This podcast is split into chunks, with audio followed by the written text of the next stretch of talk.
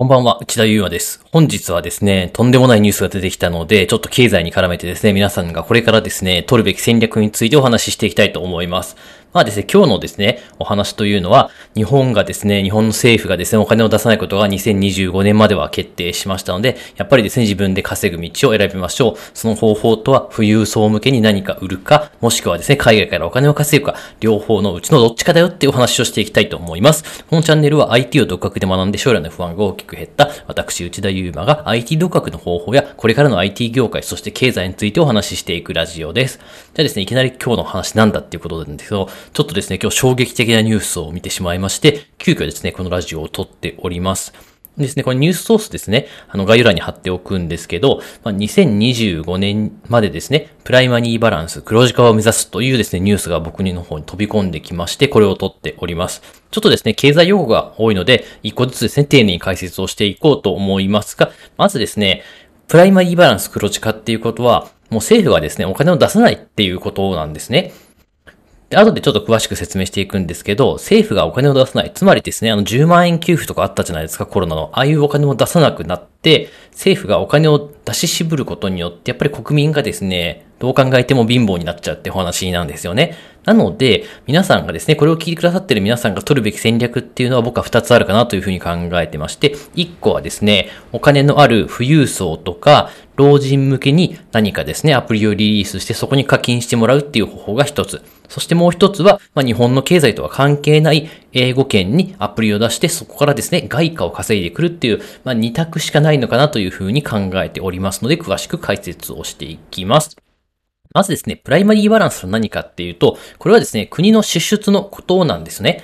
なので、これはですね、黒字化っていうことは、支出を減らして収入を増やすと黒字になるんですね。これ皆さんのですね、貯金とかですね、会社の売り上げも全く同じでして、まあ黒字化っていうことは、これですね、税収と政府の支出を比べるわけですよね。そして税収の、収入のが多くなればもちろん黒字化ですよね。ということはですね、まあもちろんですね、税務を、税金を上げるっていうのも一つの手なんですけど、そんな急激には上げられないので、じゃあ黒字化するにはどうするかっていうと、お金を出さないっていう方法を僕は取ると思うんですよね。まあ政府が出すお金ってまあいろんなものがあるんですけど、やっぱりですね、ま、前あったあの10万円給付、一昨年やった10万円給付とか、ああいうですね、ちょっと特殊な支出といいますか、普段ですね、計上されてない支出をすると、どう考えてもプライマリーバランスっていうのは赤字化に進んでいくわけですよね。なので、できるだけお金を出さない。あの、今ですね、岸田総理なんですけど、以前の菅総理の時もですね、自助っていうキーワードが出ていまして、それは何かっていうと、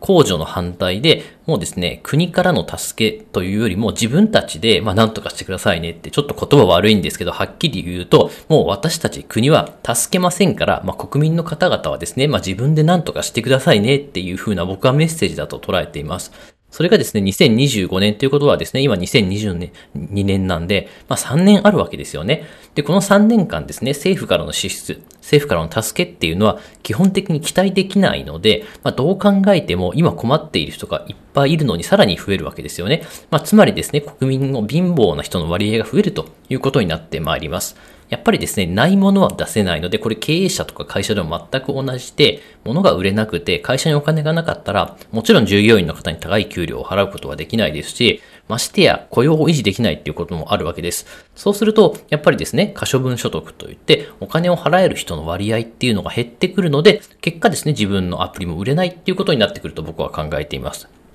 まあ、そのためですね、こういった国民にですね、貧乏な人が増えた状況の中では、先ほどお伝えした2つの戦略、僕はですね、どちらかを取っていかないと、結構ですね、まあ、個人アプリ開発者としては厳しいんじゃないかなというふうに考えております。まあ、僕はですね、後者の方向を取っておりまして、結構ですね、まあ、自分の、まあ、日記アプリを今作っているんですけど、その日記アプリもですね、やっぱり日本だとですね、なかなかマネタイズしきるのが難しいなというふうに考えて、まあ、機能をですね、ぐっと絞り込んだものを僕は英語圏に出すことによって、まあ、根強いファンを得てですね、マネタイズをしていこうというふうな今戦略をとって、絶賛ですね、滑れてネイティブで開発をしております。まあですね、毎度ちょっと申し上げてですね、不安を煽るようで申し訳ないんですけど、まあこれはですね、ニュースで見た通り、まあ事実なので、やっぱりですね、皆さんもちょっとずつ実感あると思うんですけど、物価が上がってきてですね、なんかこう、年収も上がらないし、国民がなんかやっぱり貧乏な人増えてるなっていうふうにですね、感じているところはあると思うんですね。もちろんですね、あの、今すぐ死んでしまうとか、なんかそこまでですね、極端な貧困にはもちろん日本に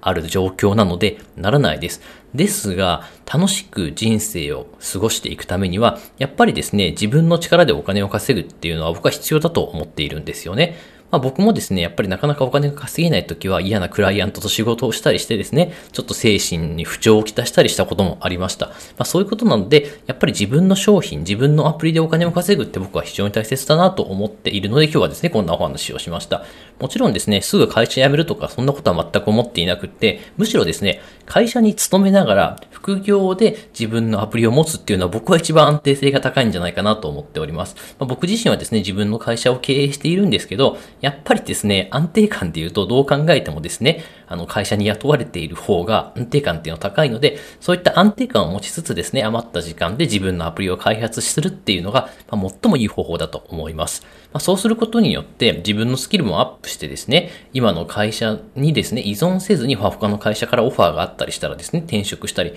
あ、自分のスキルアップをすることもできますので、ぜひともですね、自分の力で稼ぎながらもですね、スキルアップを同時にして、なんかそこでですね、転職をしてもいいですし、それこそですね、フリーランスになってもいいですし、というような、まあ、いろんな選択肢が取れるようにスキルアップ、えっと、お金を稼ぐ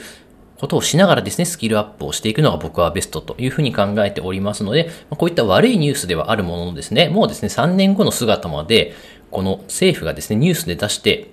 予見をしてくれているわけですよね。なので、もうですね、政府の動きが、国の動きが分かっているのであれば、それに合わせて僕たちも動いていけばいいだけの話なんです。なので、別にこれってネガティブな話じゃなくって、こういう方向に行くなら、じゃあ僕たちはですね、まあさっきお話ししたみたいな、えっ、と、高所得者とか富裕層にアプリを売っていくとかですね、英語圏に出ていくとか、まあいろんな対策を取ればいいわけなので、まあ前向きにですね、考えて一緒に進んでいきましょうというのがですね、今日の僕最終的にお伝えしたかったメッセージです。ということでですね、まあ、ちょっと富裕層向けのアプリは僕は作っていないんですけど、今ですね、英語圏向けにアプリを作っていろいろやってるので、そういった裏側としてね、僕は何を考えて、まあ、どういったですね、考え、戦略を持ってアプリを作っているのかっていうのをですね、メールマガジンでですね、配信しておりますので、ぜひともですね、興味ある方は概要欄のリンクの方からですね、一度メールマガジンお読みいただければと思います。それでは本日も最後までお聴きいただきありがとうございました。まあ、これからもですね、こういった経済とか世界の状況に合わせたですね、アプリ開発っていうところをお話ししていきたいと思いますいますので、興味ある方はフォローしてみてください。それではまた次回のラジオでお会いしましょう。さようなら。